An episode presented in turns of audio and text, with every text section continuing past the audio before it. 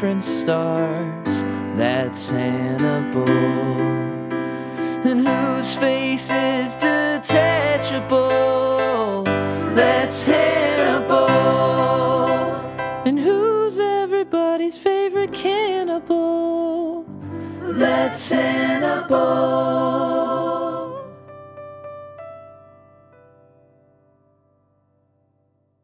everybody. Hello. Welcome to the, the Macabre Podcast universe. universe. And Did you just have a stroke? no, I did not. Oh, Um, I just you started going, and I liked your passion, so I just wanted to listen in. this is the podcast where we exist to prove people wrong when they say sequels are never better than the originals.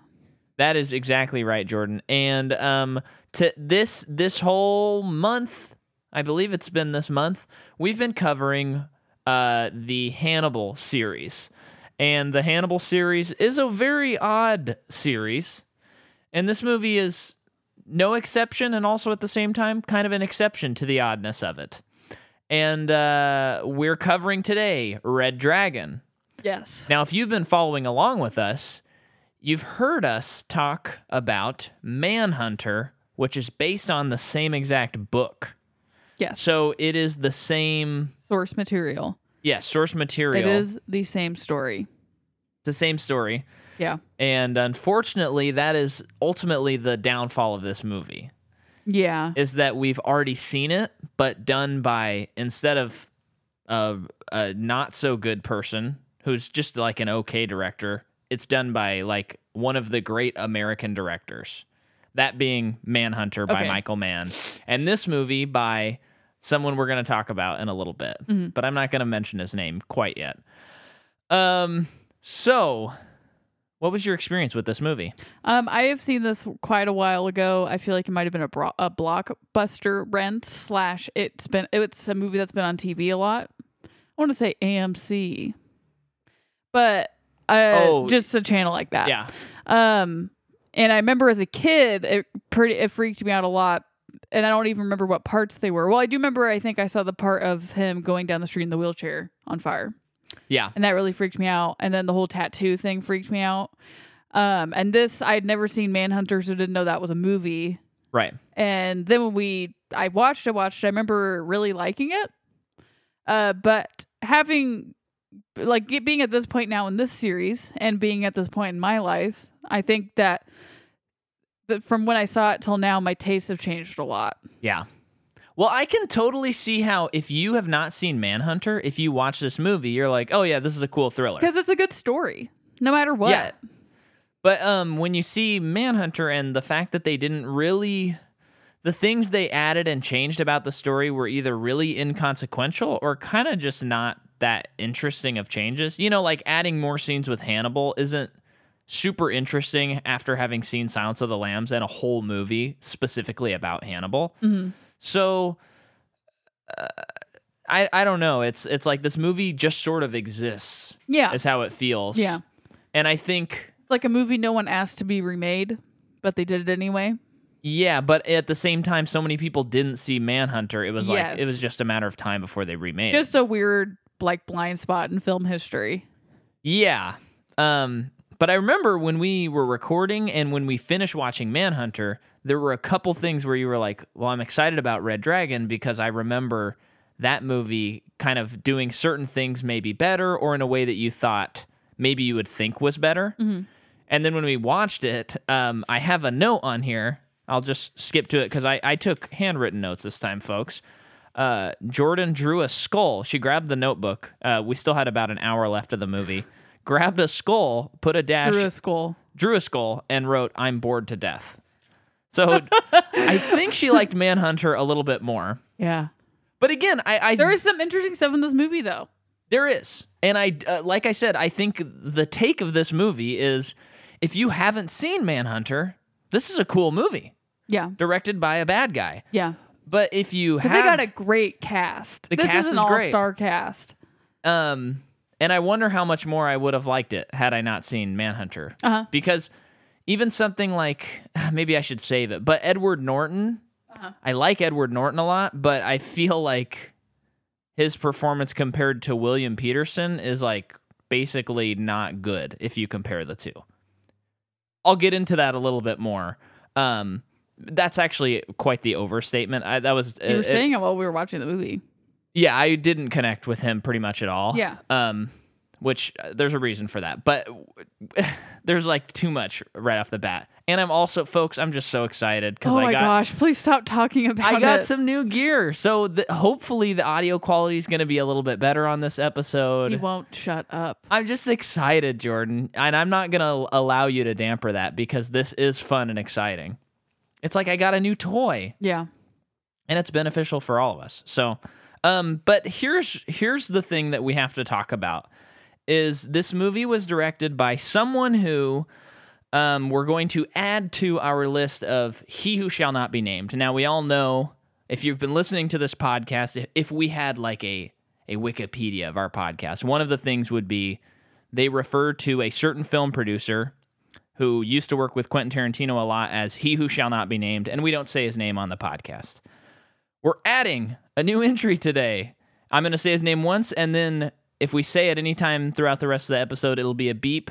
His name is Brett Ratner, and he directed X Men: The Last Stand, uh, Tower Heist, um, the new Hercules with Dwayne the Rock Johnson, and at least one of the Rush Hour movies. But I think he did all of the Rush Hour movies. Oh, okay.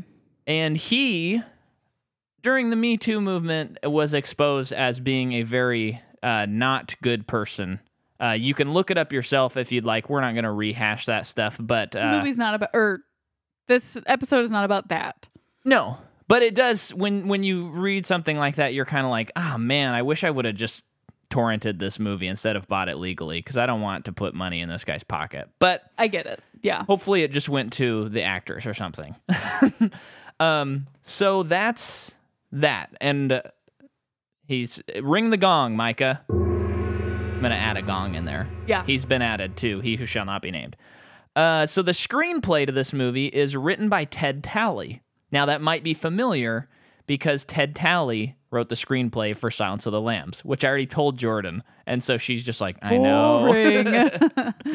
But um, it's kind of just interesting because if you remember last week, they asked him if he wanted to write the screenplay for Hannibal, and he said, "No, I think the book's really gross," and he didn't want to write it. Amen, brother. But then we, he comes to this movie, and he's like, "Yeah, I'll write it." Okay, so then we have music by Danny Elfman. Yes, and it shows. Yes, pretty pretty good score. Yeah. it's a little like over the top. It's kind of it's very big, it's but it's a Danny Elfman score. yeah. You don't hire him for subtlety. Yeah. you know. You're Um, gonna get a uh, I don't know what you would call it, but like a choir of oh at some point. Yeah. It yeah. What i- what is your favorite Danny Elfman score? well, he did Nightmare, right? Yes, he did. It would be that one. that one. But I mean, Tim Burton's always got really good scores because he's usually got Danny Elfman doing them. So yeah.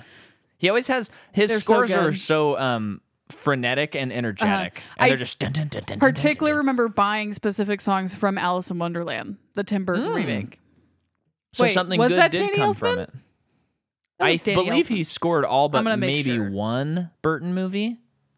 Um but yeah, my favorite is the Spider-Man score. He has some great themes Which in there. Spider Man? The Tobey Maguire? Yeah, he did Oh. those, and he did the, and that's such an iconic score to me. Yeah, Danny Elfman. Um, oh man, I was watching the um what is that Disney documentary called? Like the Imagineering Imagineers. Imagineers. Yeah. okay. Um I was watching the documentary and they were talking about um the haunted mansion that were they were putting in I think Hong Kong or Shanghai Disney. I can't remember which one and I kicking myself for not remembering. And everyone needs to watch the documentary. It's super cool, but Danny Elfman did the the music for that ride Oh, he. Oh, for, wait, for which ride? for the that what the ride through we watched with the monkey.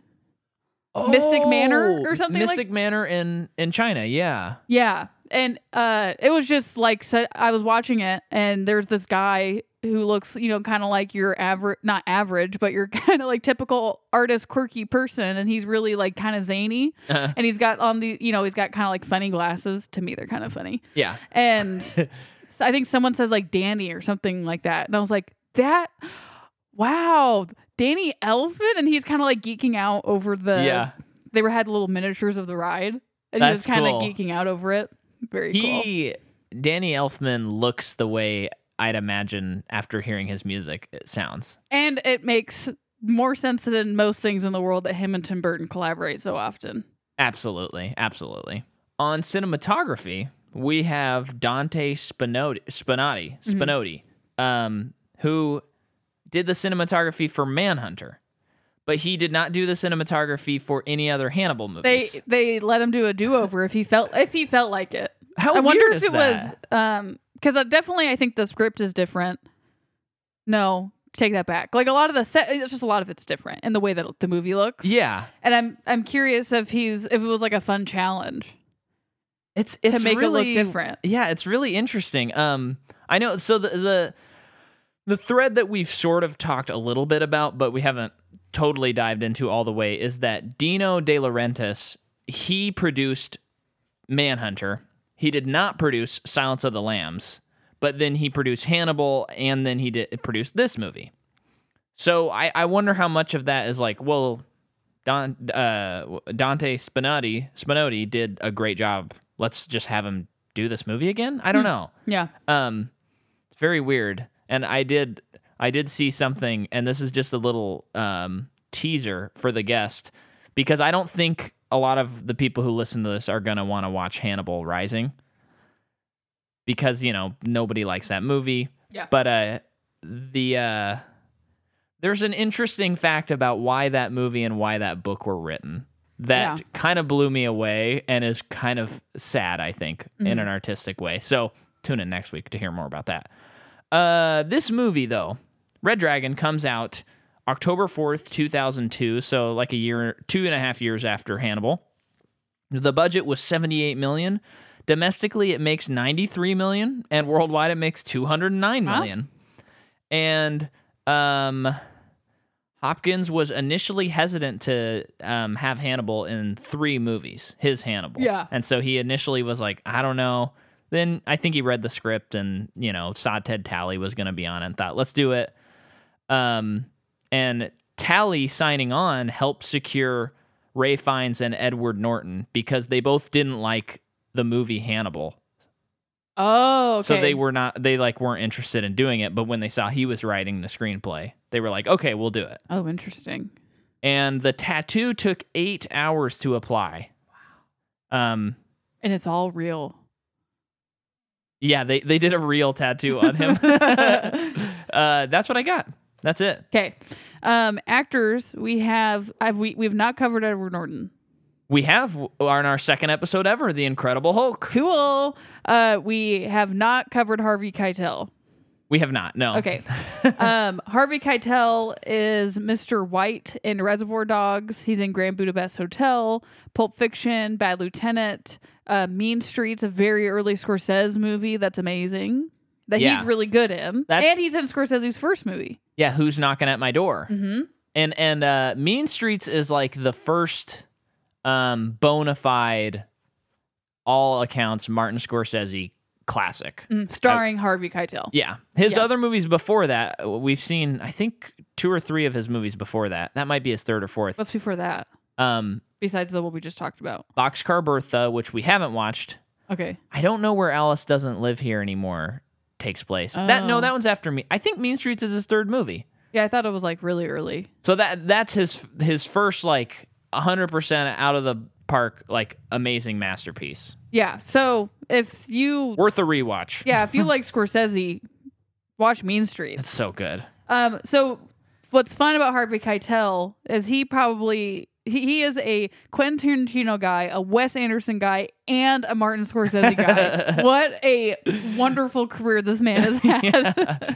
and he's so good. Do you remember he's in like two scenes of The Irishman? And Yeah. he, he- just you're just like I can't believe this guy. I so can't with, I with a him. look this guy. Uh huh. um, Emily Watson plays Reba McClane. She is in Punch Drunk Love, Gosford Park, Breaking the Waves, Chernobyl, the show, King Lear, uh, a Little Women remake, or uh, like Not, not the Greta the Gerwig one. Yeah. Uh, she plays Marmee. I think that's mom. Yeah, it is. Um, and she's in the Kings in Kingsman. I mean, she's in a lot of other stuff. Like but- the Kingsman, like the like that franchise. action m- movies. Yes. Okay. With Taron Egerton. Yeah, I think you're right. Um, Yeah, she's she's good. She's really good in this movie, and of course, she's amazing in Punch Drunk Love. Um, oh, I think that's all I've so seen good. her in, actually, of, of what you listed. But she's good. really good. And then Mary Louise Parker plays um Graham's wife. Yeah, She's in Red, the show Weeds. I think she is like she's the lead I think of that she's show. Weeds. She's, She's- the titular weed. um, she's in R.I.P.D., Red Two, Red Sparrow, Mr. Mercedes. Which, uh, side note on R.I.P.D., your mom or someone in your family bought. This is just for the audience. Uh-huh. They bought that movie and then they bought it a second time, and I think you guys had seen it in theaters. So I don't know who. Oh, in- I've never seen that movie. Don't but, but don't no, no, me in with but that your, one. Someone in your family saw this movie and Uh-huh. they bought it, and then they bought it again, and I think they they they just forgot that they bought it. I don't know who is so into R.I.P.D. And Well- then they kept trying to give me the movie I as a gift, and I'm like, no, I don't want this. my my dad is a sci-fi fan, and he'll he likes even crappy ones. Uh, they're also big Jeff Bridges fans, and then there have been a couple Christmases growing up where my parents bought each other the same present. My dad also got my mom into Pitbull. Fun fact. Mr. Worldwide himself. My dad would, you know, do kind of the typical stereotypical husband thing and buy a bunch of crap on Christmas Eve. And he bought her, yeah. Actually, that I mean, he that would buy her other me. stuff, but that was just a lot of like stuff she didn't want. Um, and he got her a bunch of CDs, and Huh? he got her a lot of Pitbull for some reason, and she now really likes Pitbull. It was probably a joke. He probably was, did it but- just as a joke. She will listen to the Pitbull's channel on Sirius XM. Oh man. Yeah. he, he's very uh when I hear his music it it it kind of hurts my ears a little bit. Yeah. Like I don't like it that much. Um That's it for me. okay. So of course we've talked about Ralph Fiennes because we've covered Harry Potter. And for some reason Harry Potter and the Half-Blood Prince is our number 1 downloaded episode by a long shot. That's right. Um but uh Ralph Fiennes, let's talk about Ralph Fiennes a little bit in this movie. Uh, you what do don't like his performance if you're asking me about it. No, I no, I think I think he's good. I don't think it's it doesn't get near as um, it doesn't get in my head like the previous movie. And I don't think it's performance. It's because of his performance. It's because of how it was written. yeah, That's what I think is the big difference is for this movie. Because in the last movie, they made him seem, uh, I mean, they they made him seem the same in both movies in terms of like what he might struggle with. And Manhunter, they got into it a lot more, which was more interesting. Yeah, Like why he would kill people in a certain way. Um, but then when we even were introduced to him, he seemed like a really like modern, uh, artistic person, just based on decor of the house yeah, all all that stuff. And then in this movie, he lives in a like a decommissioned nursery home where they reveal that's where he was raised by his grandma. And his grandma, I'm assuming, like she abused him in a number of ways. Yeah, So it's like he's still living in this place where he was abused. So he's a battered soul. yeah. And they they I don't know why they chose to do that. Oh, I forgot to look up the synopsis. Oh, I, I can't okay. remember what like where I don't. I'm curious which one's real, and why they chose to do like if this one's not real, why did you choose to do it? The only thing I can think of is I feel like during this time, that was more in. I feel like this is probably more true to the novel because m- remember in Manhunter and folks, if you're like, man, they're gonna keep comparing these movies. They're the we same are. movie. We, They're the same movie. That is what we're gonna do. Yeah. So, um, in Manhunter, I feel like Tom Noonan, he's the serial killer. We actually, it's more like context clues of who he is. And because of his performance, which is just unbelievable, it really gets under your skin and you you get it. You really get it. Whereas in this movie, they I think they try to get more into the actual Red Dragon portion of it. That's true. And in Manhunter, they they don't really Well, they don't really get into that part of it. It feels like in Manhunter, they the police, like the investigator, spent more time trying to figure out who he is as a person, and then in this movie, they kind of just like reveal it. Yeah. um, with like kind of when they introduce us to the character, which you hear like an old woman uh, berating him for like Yeah. wetting the bed and is like pointing out his facial deformity, which is Mhm. just a cleft lip. So like. It, it was just it's just interesting how how different Yeah. that is and how I guess how they chose to reveal it more in those different ways. Right. My problem with Ralph Fiennes in the movie has nothing to do with his performance. It's that you put a cleft lip on the guy and he still looks great.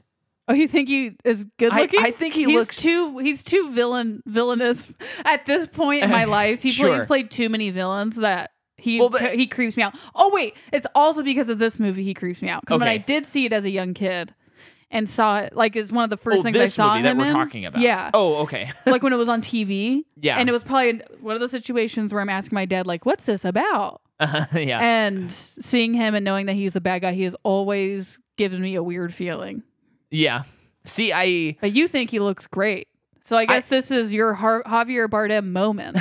well, I just think Tom Noonan in the previous movie just really like you understand when a blind woman falls for him and how he has been self-conscious his entire life.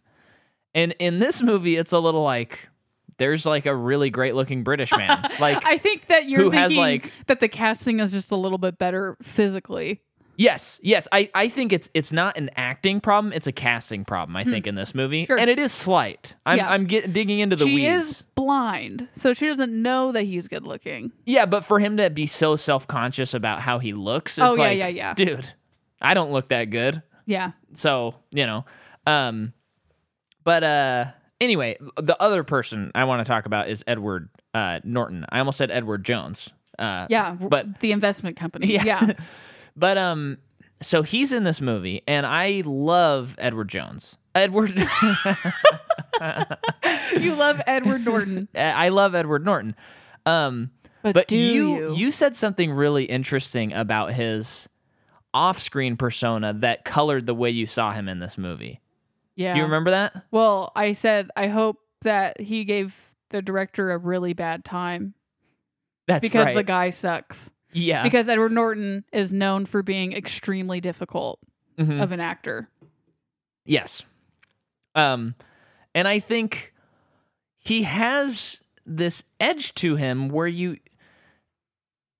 you need a That's interesting that he's acting with Anthony Hopkins and he's known for being like a stickler for things, like Edward Yeah. Norton. Like it's more like maybe an art form to him. And Uh-huh. from these quotes that you've read from An- Anthony Hopkins, where it's just a job, you show up, you clock in, and you do your work. uh, I wonder what that dynamic is like. well I, it's like, like, sorry, sorry. Let me just finish this. Okay. Where like he says, the director says cut, and Edward's like, like storming off, like really pissed on how he delivered that line, even though that's probably the take they put in the movie. I don't know Edward Norton. This might you're- not be how making up a scenario. But like, and then Anthony's just like, okay, it's tea time. well, I, I feel like, uh, and, and even with those quotes, Anthony Hopkins is definitely concerned about the artistic part of it, but he's a little less like, oh, I'm a killer and I need to, you know, go to go to some country and go into international waters and try human flesh in order to play Hannibal. He's Yeah, just like, I don't know, I'm just an imaginative guy and I just Yeah. pretend I killed someone and then when it cuts, I go have dinner with my wife. It's a good job, Yeah. you know. Yeah. Um, but I think that Edward Norton, when he's at his best, the exception being when he's in um, Wes Anderson movies, because for some reason Wes Anderson can always He can direct anybody. get weird humor out of people. But um, he's weaponized best when he has something. Weaponized. Wow. Yeah. Actors are weapons. Well, well, yeah, they are in a way. Um, but when he has something in him that's that's he's really struggling with, or like a he needs a darkness to him.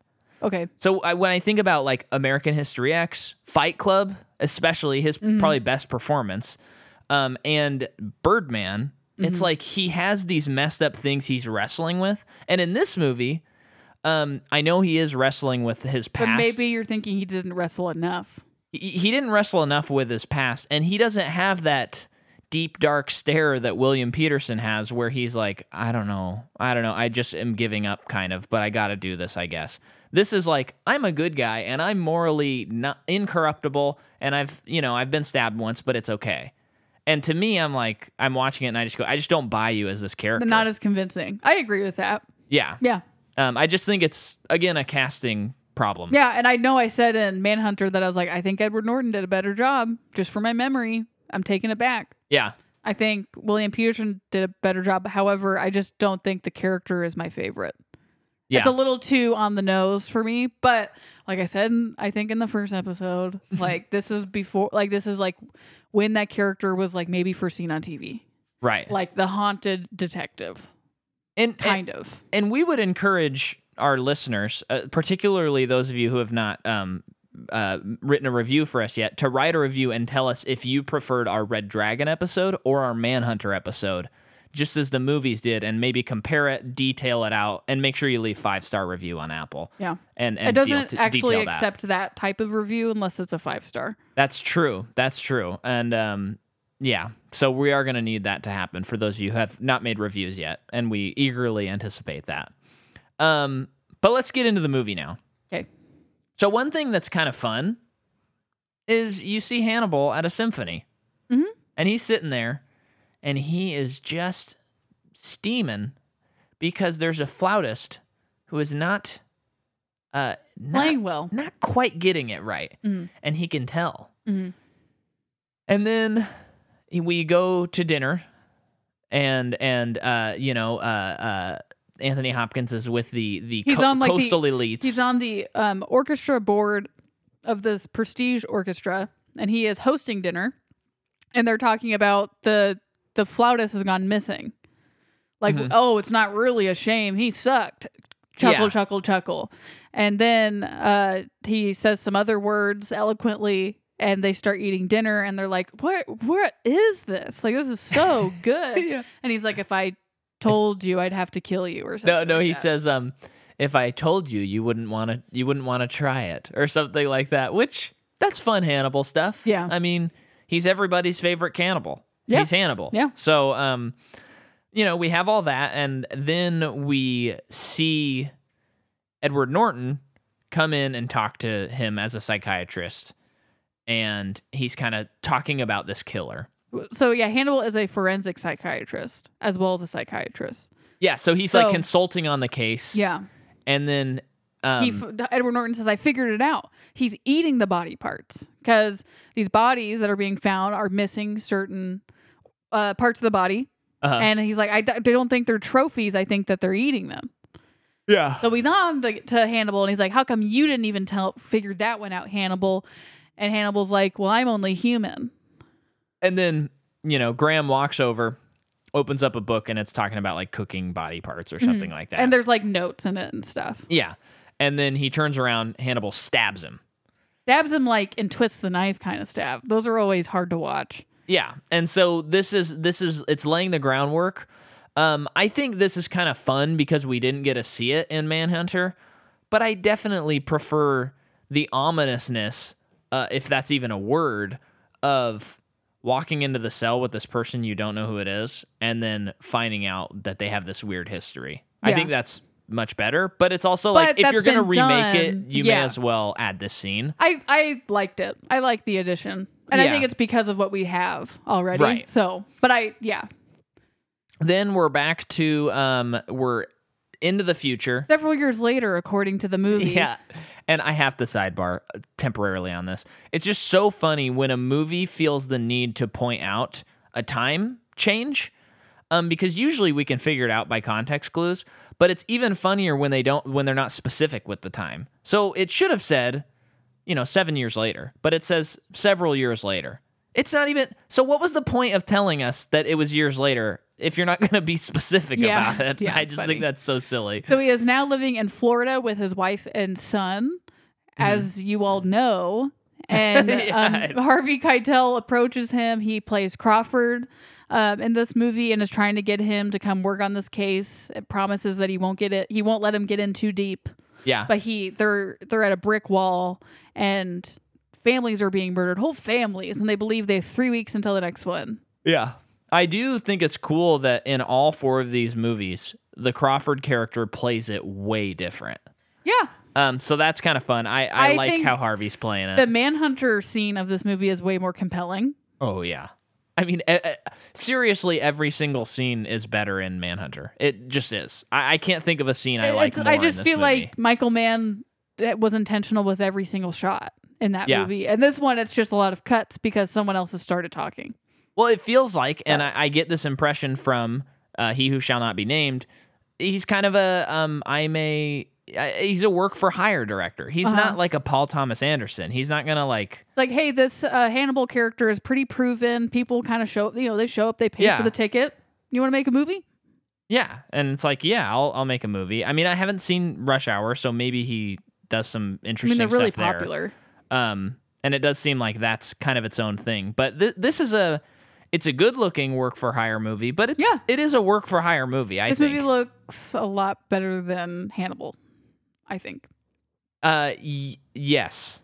I I put a little asterisk on it because I think I think this movie looks more appealing to me, but I think H- Hannibal is a much more uh, artistic movie than this one. I agree with that definitely, and I Yeah. do think like location wise, uh, set design is more impressive in the other movie, absolutely. But I think that movie just looked so blue Yeah. But um and washed out. but what's what I will say that I like about this movie and I said it in the Silence of the Lambs episode, I said I hope that each one of these movies looks vastly different from the others and I've been loving that part of it. Yeah, um, even when it doesn't work for me, I'm like, that's so cool that this is this weird franchise that doesn't look like itself. Because we're so used to watching, you know, Marvel movies where they all look the same, um, and they're they're starting to get a little more artistic, but still, it's like they fit in a universe. And this is like, nah, it's a different director. He's just Yeah. gonna do his own thing. Yep. So we're, you know, Graham accepts. Uh, he goes and he checks out the first murder scene. All the same stuff, story wise. Of Yeah. course, it all looks very different. Um, he still is talking to a tape recorder. Yeah, I mean, it is the it, like the we find out at some point that it's like 1980 or whatever. So it's Oh, it it is is still. not 1980, but okay, Oh, I th- I thought they point that out at some point. not in my memory. Oh, You know how? yeah, because this this takes place in the chronology of Silence of the Lamb, so it's in the 80s. Okay, well, 1980. It it's got to be later than that. Oh, okay, okay. Um, y- yeah, the year of 1980 is what I'm referring to. I understand. Um so yeah, that I mean that's you know we we get to be with Edward for a little bit longer in this, seeing him try to understand what's going on here. yeah, Um kind of like what we've said though, it's like, yeah, I've seen it. yeah. So yeah. I th- I think that this movie wasn't more graphic than like the last movie or Manhunter. I was thinking that maybe they would go there. yeah. Like they would go uber graphic. well, especially because Hannibal, as we discussed, is like a very graphic movie. Yeah, and I think we're starting early 2000s. We're starting to get into like we're kind of, for some we went through a period of crazy graphic Yeah, for absolutely. like a R movie. yeah, And of course, this is an R movie because of the content, but they don't make it super gory. I think. no, this is like. Besides, if you cut like a couple episode of f words, this is on like AMC. If it was a show, Definitely. you know. Yeah. Actually, from what I hear, the Hannibal show is maybe more intense than this. Yeah. So, um, yeah, so he checks out the house, and um, we see that um, Philip Seymour Hoffman is the reporter in this movie. And he plays it way different. I yeah, I thought he did a I good job it. of He's just, just, tired. he's just a tired old reporter who's not old, but just kind of Well, he seems like the the scummy beat reporter when Stephen Lang in Manhunter, I think, was going for a like a gotcha journalism. I want to be well known for being yeah, yeah, the gossip guy. When Philip, I think, is going more for like he's willing to to be a scuzzy person to get his story. yeah. And I, I love it. Yeah, and I mean I can't help but love anything Philip Seymour Yeah. Hoffman did. He's so I mean, good. I haven't I still haven't seen a movie of his that was even close to a bad performance. yeah, I always forget you have not seen Capote, right? I have. Well, on TV, I have. Oh, okay, okay, that's okay, cool. Because if not, I was like, I need to get that from the library, and we should watch that. You should get it 'cause- anyway because I would like to watch it. I haven't watched it since reading In Cold Blood. Oh, okay, great performance, and Yeah. that's that's a performance where um, he does do some out there stuff. Yeah. Um, And uh, if you know anything about me, you know that sometimes that stuff is a little annoying to me, but I think it really works in that movie. Mhm. It makes sense that he won an Oscar for it. Yeah. Like, Yeah. hands down. Um, so I'm just trying to because we've talked about this plot, it's kind of interesting. Um, so we, uh, Graham goes and visits Lecter. When he goes there, an addition I did like to this movie is they have um, the psychiatrist Chilton in it again. Well, he's like the head dude. Yeah, so that was kind of cool. And Barney's in this movie again. Um, was was he in Manhunter? No, Because there was a guy that that Oh, dropped I- off a book I don't think so. to, to I don't him. think so. Okay. Um, and I do really like. I ma- I made this note. Um, that there's no they they didn't go. Hey, this is you know an older. I mean, this is before this technology, but there's no de aging in this movie, and it's so funny how much that doesn't distract me at all from seeing No. Chilton or Anthony Hopkins. I thought I actually thought that the Chilton the actor was looking very good yeah, he looked great. compared to when Silence of the Lambs came out. But they both look like, oh yeah, it's been 20 years since the Silence of the Uh-huh. Lambs. Um, but gosh, just think twice about de aging every time. Mm-hmm. Think and then think about it two more times because we, we we don't really need it that Save that often. some money on your movie. yeah.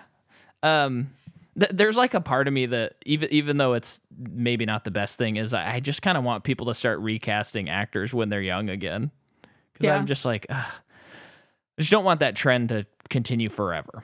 Um, so yeah, uh, They the- talk about the case. He's trying to get information from Hannibal because he's the top guy. And I, I do think it was interesting before that Harvey Keitel and Edward have a are talking about the house and Edward realizes, oh, the real reason you wanted me to come back was to talk to Hannibal.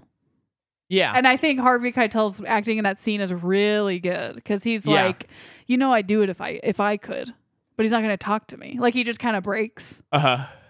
I Yeah. like that. Yeah. Um, the the all the all the talking with Hannibal scenes, they they suffer from two things. One, we've seen Manhunter, and then two, we've seen Silence of the Lambs. Because there is just something again weaponized so much about the Hannibal character on Silence of the Lambs that when you're watching this, like when he's going down to the cell and you're seeing the old set from Silence of the Lambs, you're It's just kind of like a gimmick. you're like, ah, this isn't really that tense for me. Yeah. Because I saw Clarice go through this, and it was much more emotional and dramatic. Yeah, this is very indulgent. Because they, Yeah. they got Anthony back and they weren't sure if they were, if they could. yeah, yeah. Um, so yeah, so they they talk to Hannibal. There is a scene where Hannibal is walking, in and he's connected to a chain, and I thought that change of location was kind of fun. Yep. Um, there's, I mean, it's so hard. Let's to, just get to Ralph Fiennes. All this Okay, detective okay, stuff is so okay, boring. cool. So we Thank you. we are it cuts to the film developing plant area that Ralph Fiennes works at. yeah, the Yeah, and he um I I'm assuming meets Emily Watson. I mean, whatever. He talks to her. We find out she's blind. Shocker. We all knew that. Um I think that her acting is inc- just she's just so good. She's she amazing. Looks like a doll to me. I don't know why. There's that too. But um yeah, so th- I they have that other guy that kind of like interrupts their conversation, which is in the last movie in the story. yeah, Um, and in that movie, you know, they make him seem like he's just a dude that's a coworker, and is like, "Do you need a ride home to Reba?" Because she, you know, you don't have to take the bus if you don't have to. Seems like a very nice guy. In this movie, that character, he is obviously trying to pick up on her, yeah. and I really like the actor they casted. He, he's, I think, like a type, you know, Yeah. typecasted, and I think he always does really good He's great. Yeah. in that role. So he's trying to pick up on her. She's, you know, you imagine she's always rejecting him. uh-huh. Um, but this uh, uh, Ralph Fiennes guy is very interesting. hmm He seems very dark and moody, and he's quiet, which is an interesting dynamic of someone who's blind who has to rely on other senses, and he is so quiet. Yeah. Draws her in. They do that really well. They have like good chemistry in that way. These two actors. Yeah. Um, is that when he drives her home? I think so. I mean, there's there's at some point he takes her to see the tiger. Yeah. Um, The tiger seems uh, way less sedated in this scene in the in Manhunter. yeah, it's like growling and yeah. stuff. Um. Well, not growling, but just breathing and kind of. Yeah, I think, and then you know the scene when they're at his house or whatever, and um, that that whole sequence is just like way more chilling in Manhunter, because yeah, he's watching a video of a family that he's going to plan on killing. And in the in Manhunter, they cut to it so often, and they keep replaying, like he's rewinding, rewinding, rewinding, playing the same image of the mom in a bathing suit. yeah, And they're kind of doing it in this one too, but in that one, it's just like way more. yeah, and and I think what what hurts the scene in Red Dragon is he literally recreates shots from the Manhunter sequence. Yeah. So there's that shot where he's looking at her breasts and then he's looking at her groin. Yeah. And in the Manhunter one, I was like squirming and just going, Yeah. "Oh no!" And in this one, I'm going, "Wait, you just you did the same shot?" Maybe just don't do it. Like just redo something else. Like do something else. Yeah, Like and, and I guess this begs the question. I mean, when something's based on a book, when and I- I'm asking you, I have some thoughts, but when when do you go, okay, I want to remake this, or we should remake this, even though it's been made into a movie? I think that if you want to remake something that's already been done, you you better have a good angle that's different. That's exactly what I think. Because Yeah, that, I mean, that's why you know movies that like stories that are in the public domain get remade all the time because they're free. Like the they don't have to get rights, so we get a ton of King Arthur movies, a lot of Robin Hood movies. yeah. Um, we Great Gatsby this year became public domain, so. I'm curious Uh-oh. what's gonna happen with that. But you know, and and we get so many of those that they're not even like no one watches them anymore. I, I know I'm kind of getting into something else, but it just makes me think of like Invisible Man was remade last year by Leigh Whannell. yeah, and there- and there was a there's a- really strong take to that. Yeah, and he had something to say about it. and and he spoke to our times and Mhm. like a woman with being abused and stuff and talking to that issue And I'm curious. I don't know if we've talked about it. We might have talked about it in our Insidious series, but I'm curious, like, because he's still, I would say, relatively new as a director, much more well known as a writer, Leigh Whannell. And I'm I'm curious if it's like that was a huge step for him of like, we'll let you make a movie, whatever the studio is, I don't remember, but it has to be universal it has to be something that's free, or you know, you know it has to be something where Yeah. the rights won't be crazy. well they have all those monster rights Oh, that's right. That's right. so right. they that is actually funny enough that you mentioned that that was more like they s- sought him out and asked him That to makes do sense. a invisible man Because I could movie. also see it being as like, do you have a movie you want to make? yeah this like is a here's, budget, and he's like, well, I the don't. five things you can choose from yeah, and it's like I don't really have to rewrite the rewrite the Invisible Man. I mean, of Yeah. course he did above and beyond. Yeah. what we could ever ask for. But yeah that was a really long-winded answer. Yeah, well, and I it, the the thing that's interesting about what we were saying is is the examples we used. You can go pretty vastly different. Whereas if you are following a book like this, it's plot centric. You know, how do you tell something different? And I think the answer is um, Little Women Yeah, because she did a lot of changes. From what I understand, I have not read the book and I've only seen Greta Gerwig's Little Women, but I watched this like 40 minute video by Patrick Willems breaking down like what's the point of an adaptation kind of thing, much less one that is been made like 10 different versions of doesn't Little he Women. talk about in that video how she changed the format, like the timeline? she and that was like the biggest how it thing. goes back and forth and that was and and a lot of it was to show like the poetic nature of the story and the repetitiveness of their lives and stuff like that Yeah, And then she also sets up the ending of Little Women, spoiler alert, to where it's like she goes to the publisher and she the Mm-hmm. publisher says you can't end a story with the a woman not being married. Mm-hmm. Or she has to either be dead or be married. And then um and then Jo. this Jo goes out and and chases uh the guy Mm-hmm. and finds him in the rain, but then it cuts back to her and she's publishing the book. So there's she says yes to it, but she keeps most of the rights.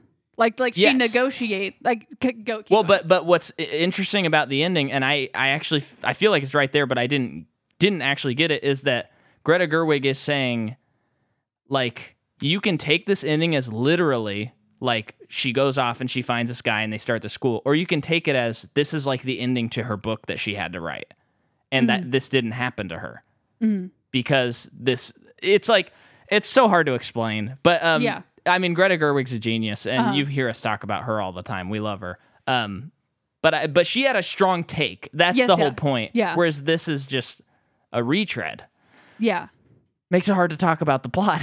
Well, it's it's a it pales in comparison because all we can do, which is it's a dis, at a disadvantage in this movie because all we can do is compare it to the one that's already been made. That's the issue with that's the the risk you take when with remaking something. yeah. So this scene in particular, when he's watching the video and Reba is there and they end up having sex in the in Manhunter, it is so chilling and Yeah. weird and like you feel like you shouldn't be watching it, kind of weird. And this is just like he is watching the video, she's there, she puts the moves on, and then Manhunter they show that that character isn't enjoying it or he is like yeah, that was a weird touch. he's like expressionless, but we don't even get that in this movie. They cut away from whatever Ralph Fiennes' reaction could be. Yeah, and and I don't know. Uh, it just it feels like in this movie too, which I you know this is another way to do it. I'm not necessarily criticizing it, just pointing it out that Ralph Fiennes is much more of like a a mythological like serial killer crazy. Whereas in Manhunter, they, I feel like they kind of stripped away some of that stuff, and it's more like here's a strange person, and this woman's wrapped up in it. Um, I don't know if I'm expressing Well, that right. I think in but- Manhunter, what I thought was more interesting is based on how they designed him, down to his costumes, down to where he lived. They they kind of created this image of someone who is maybe into very modern things aesthetically. So then he's in he's believes he's gonna transform into the red dragon and he's killing people to help to also make Yeah. them transform. It's like, yeah, you do seem like a guy who would know that. When in this movie, there there's an angle of he was abused as a kid by his grandma, and now he definitely has a lot of issues he has not worked through, and there is a red dragon as well. I don't really get where, how that factors in, and maybe Yeah. I missed it. No, I, I think that they actually do it more in this one, but I it feels they, like they focus on it more, but it just is like it's almost like pick that he was abused, or pick that. Well, they kind of whatever. Keep you go. ahead. yeah, uh, no, it's it's hard to it's hard to figure out why the one works and the other doesn't. yeah, But I I think like the Noonan character feels like maybe I've seen that guy walk down the street. The Ralph Fiennes character is like, oh, it's like this cra- this mansion. You could spot him from a mile away, whatever. Whereas, and I know it's kind of weird because I just said Ralph Fiennes looks great and he looks awesome, and then the other guy looks very scary. But it, the other one just felt like it had more of an edge of this is a real story I could read, and I would read about in the papers um, and go, oh my gosh. And the other one was like, oh, this is a movie. This is a movie yeah, um, the Ralph Fiennes Yeah. angle to it. Um, there there is this whole thing where he, um, which apparently is in the book, where he goes and sees the painting of the red dragon and then he eats the painting. hmm Um, I found that interesting. that was pretty interesting. And there's definitely more of a struggle of him like fighting with the red dragon, like in his mind, like arguing with it. yeah, because he doesn't said- want to kill the girl. And it's telling him to. Yeah, and it's like it's also the one of those things where I'm like, oh, you're not trusting the audience. You're you're not like taking lessons from Hitchcock. You got to trust the audience because I felt like in the previous movie there there was this feeling and you even said it I think on the podcast where you're like maybe this would have been the girl that fixed him, but then he saw that that guy try and take her home Mhm. and then he went crazy. Mhm. But this movie, they have to like spell it out for you, like that he's he's about to you know blow his brains out with the shotgun and stuff. And he goes, "I don't want to kill her," and he's yelling at his grandma who's in his brain. And I just thought, okay, Yeah. okay, I get it. Yeah. Um, but but I the also funny, thought it- yeah, go- no, go ahead. I thought it was kind of funny in that scene when he's uh, like tormented by it and he's like about to kill himself and then he doesn't and then he looks at the, the picture the the reprint that Yeah. he has of it and it he it has the museum on it. It's as if he noticed that for the first time in his life. I think that is his epiphany of oh i'll just go there and Yeah, eat yeah. it or whatever his plan was. But um i don't know. It just was like like you said it just was a movie. Yeah, it didn't get under my skin. No, But but the funny thing about it that I need to keep circling back to is I do think if you just watch this movie, just straight up watch it, and you did not watch Manhunter, you'd be like, "Oh, this is cool." So if Yeah. you, if you're Yeah. listening to this right now and you're going like, "Man, they are really like ripping into this movie," um, but it's probably because you haven't seen Manhunter. Yeah, I mean, we don't get a butt in Manhunter, but we get Ralph Fiennes' butt in this one. Maybe a win. I'm joking, but yeah, but uh, y- you know, I mean, it, it is kind of like, well, if you, you know, if someone remade The Godfather and you saw that and it was like a pretty good movie, you'd be like, well, that's cool. But if you, but then if you saw The Godfather, you'd go, oh, that's crappy. yeah, I think it's, I think it's really that. I mean, that's our big take yeah, is, and, and I do think because the Hannibal character at this point is getting so big in his legacy to make the story that has him in it the least amount kind of uh it, it's like he's gotten too big for this story at least the anthony hopkins yeah, version. So Yeah. it's you kind of are the scenes that he's in feel like it's fan fiction almost. Yeah, and it, it almost i mean i love again i am not in any way like anthony hopkins rules. He's amazing as hannibal. He's done an excellent job in all three movies. Um, and his performance in silence of the lambs is just unbelievable. But when i watched this it was just like i prefer brian cox's performance for this story a lot more. Because i just liked how william petersen went in there and there's just kind of this normal guy who somehow is just like way smarter than him. And there was something about the way that Brian Cox played it so just kind of calm and collected, but you know, immediately when he gets the phone, he pulls it off and like makes the calls and is just psychotic. yeah, Um where, whereas of course Hopkins is very theatrical in his performance. yeah. Um it's just weird. hmm it's so weird and i i feel like we skipped everything edward norton because it's all just really boring well, all of his stuff is really the stuff that they keep the same, which is makes sense because that's all the plot building. They Yeah. they do the um they have Philip Seymour Hoffman write an article and they give him false information, which leads to his kidnapping by Ralph Fiennes. So there's the scene of him in the wheelchair. Um, it's the same scene, different setting, I guess, and then he's also in flames to going down a street. Still pretty scary anytime someone's on fire stuck to a wheelchair. That's going to be pretty scary. yeah That's all the same. Um but maybe we should talk about like the big like climax yeah that lasts forever. so i think they thought to themselves like if we change the ending then we've done a good job maybe. Maybe that was their whole thought on this. I don't know. because the ending is much different. Sort of. Not like ideologically just like set piece wise but there's a scene where the killer is with the blind lady and he clearly shoots himself in the head. Clearly. And she feels the head and she walks out. And i was kind of like oh this is weird. And i thought okay. Okay I, I, like i was kind of checked out of the movie at this point and i thought okay Interesting. Her emotionally reaction's crazy. It's Yeah. like, oh, this is becoming a murder suicide.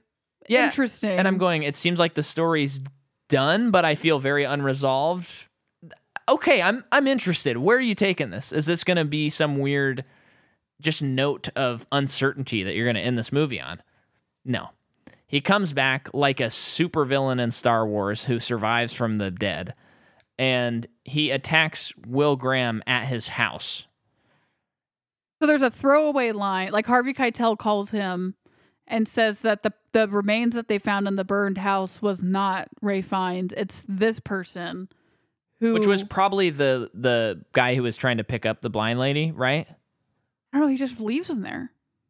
but it's it's but just they so just weird make because it sound like oh he's been gone on vacation for a week or people think that it's like such a throwaway line that I mean you're probably supposed to feel like wait what it's it's just I feel like it's very unearned and the way they shot it of course they don't actually show us him shooting his brains but he walks off camera and I think the gun is in his mouth when he walks off camera and then there's a gunshot and then she feels his he- his brain. It's like so. I guess we're supposed to believe that he takes the body, and she doesn't notice it in any in any way. Mhm. Um, and then And then he walks on off screen with a gun very in his head, and then shoots the body, and then blows up his house, and then yeah, goes to Florida. It just doesn't really for for a movie that's so like methodical. You're like, what? I will have to say before we get there, I, I I do like the scene between Edward Norton and Emily Watson where she's in the hospital and he is telling her, "You did not attract a freak. You attracted a man who had a freak on its back." Yeah, I thought that the like script wise that was very well done. yeah. Um, and then the acting was really good. Then he follows it up with, "But your hair looks really oh, bad. Yeah. You gotta fix your he- hair." And then he's like, except like you're a great person, except for your hair. And it's like, where did that come from? That is so weird. And I know it's supposed to be charming, but It is again, not. it's It's, like a it's let me give Norton. you a compliment and then backhand offense. Yeah. like another actor could pull that off. Edward Norton can't pull that off. He's he needs. Oh, this is what I said when we were watching the movie. I feel like Edward Norton is out of touch of and I don't know this for sure. He Uh. just feels like someone who is out of touch with the common man. That's Yeah, why it's hard yeah, to believe him in things Yeah, yeah. when he's supposed to be like altruistic or whatever. Cause and come on the pod anytime, but Sure, but I it, it, he just feels like like a lot of what he did is stuff that he would never succumb to doing. yeah, right, right, right. I think that I might. That's like a a dumb thought that I have hearing that he is probably difficult, Right. and it's like, well, who was he to be difficult? And it's like, I don't know. He's an artist. Can't you be a little difficult? this is my internal struggle with the. This is how my brain talks to each other. Okay, gonna blow past that. yeah. Um, so the killer shows up at Will Graham's house. He attempts to kill His son his son with a piece of mirror. with a piece of mirror. Um, there's like some shooting, but but Edward, because in a previous scene, um, Harvey Keitel gave him his big old notebook, this big old thing of evidence. He just hands it to him, and you get to just take this home. This evidence, like you can just look at it, and you can get your fingerprints all over it and your saliva and your hair. We don't care. Yeah, he's killed like ten people. We're not. Sure, we're totally sure he hasn't killed anymore. Yeah, we're, and we're sure there are no clues in here. This is like a keepsake for you. Yeah. So he opens it up and he's looking through and he's seeing all this stuff about the grandma and he's seeing like, I'll cut it off if you pee in the bed again and stuff like that. So then the killer has Graham's son by mirror point. And he walks in and I hated this scene. I absolutely hated it. Edward Norton looks at his son and he starts going, he sees that he peed himself and he goes you peed yourself? I'm gonna cut that thing off. Uh, you're no good. You're no good at nothing. You are the worst and i don't like you son. You're such a bad son. Uh uh uh replicating the grandma. And then ralph fiennes looks at him and kind of goes uh huh and then he attacks him which allows him the upper hand to kill him Mhm.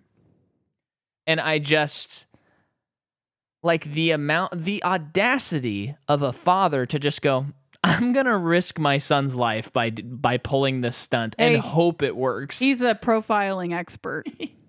but also like the movie the movie does this very he says bad things to his son and there is there's no repercussions to him doing that there's not a scene where his son and him have like a little heart to heart i don't know when i was watching that i'm like i know what you're doing but a little kid doesn't recover from that very quickly like there we need some closure it's definitely on that weird. It's definitely weird. and then and then they're like okay we're all good to go and I that's that's the movie yeah. and I, isn't there something? Oh, they did. Oh, I hated this too. I hated this. They did like a comic book thing. This is not a comic book series where um they they're like, "Hey Hannibal, this is how the movie ends. Hey Hannibal, someone's here Oh, to yeah, yeah, someone's yeah. here to visit you. She's fresh from the FBI." And it's What's like wink, wink, wink. Yeah, and then yeah, he says, "What's her name?" and then it cuts to black. Come on, get out of here. Yeah. I don't want that kind of stuff in a serious adult drama. Yeah. Me neither. That's that is a fun like Captain America. What? He's Yeah. back or something? But no. And even then, usually it's too hammy. Yeah. the movie kind of is bad. when you get to compare it to Manhunter. And actually, I do think that the last half hour of the movie, uh, even outside of Manhunter, I think if you were watching the movie, you would just go, "Oh, this kind of sucks," and it brings it down to like I was at a seven, now it's a six. Yeah. But when you've seen Manhunter, it's like, oh, this movie is like a four or a three. It's just director for hire is how I I I view it. Yeah, they got a really good cast, so it's a good movie. You know, Right, it's, it's right. like base level good. It's a watchable good movie, but whatever. Yeah, so that that's Red Dragon. Next week we're gonna cover Hannibal Rising, and then we'll be finished with the Hannibal franchise. Do we annan- announce the next series? I think we do. Do you want to? No, because I'm always afraid I'm not remembering it correctly. So, folks, we're very excited about this. This is gonna take most of this year. And you're like, what could it be? Maybe Yeah. it's DC. Maybe it's Fast and Furious. Maybe it's um another one that I can't remember. Star Wars, Star maybe. Wars. It's kind of one of those. So, what we're doing, folks, is we are going to be exploring the character of Mr. Bruce Wayne himself, Batman. So, what we're going to do, I'll, I'll lay it out for you because I think it's fun and exciting. We're going to cover the first four Batman movies, um, which is Batman, Batman Returns, Batman Forever, and Batman and Robin. We have an insane guest on the fir- Guests. guests, yes, that are comic book experts. Mm-hmm. I'll tell you that much. Um, uh, so we have we have that. Then we're gonna take a slight break after we do those movies, and then we're hitting Nolan's Dark Knights, and then we're gonna take another slight break, and then we're doing something we've been waiting. What this podcast has kind of been building up to in a lot of ways because of our namesake Marvel, MPU. We're gonna be doing the DC extended Oh, universe. I kind of forgot it was ending with that, but I do remember feeling like that was the trade off to do Batman. Yeah, because I think we really to talk about it fully. You know, we have to kind of go through it all. Um, pending pending stuff on the spin-off solo movies. I don't know if we're gonna cover Joker or the Ba- or yeah Jonker or the Batman. I'm not sure if we're gonna do that. So we'll We see. talk about Robert again. Uh, yeah, I kind of I just I just really don't want to watch Jonker again. I hate that neither. movie. But if hey, if you sign up for Patreon and send us a message, if we get 10, 10 people to sign up and they all send me a message that says Jonker, um, then we'll do it. Okay. But it has to be new patrons. They can't we don't be have old to be ones. nice about it. Yeah. Well, we're gonna tear the movie apart because it's a bad movie.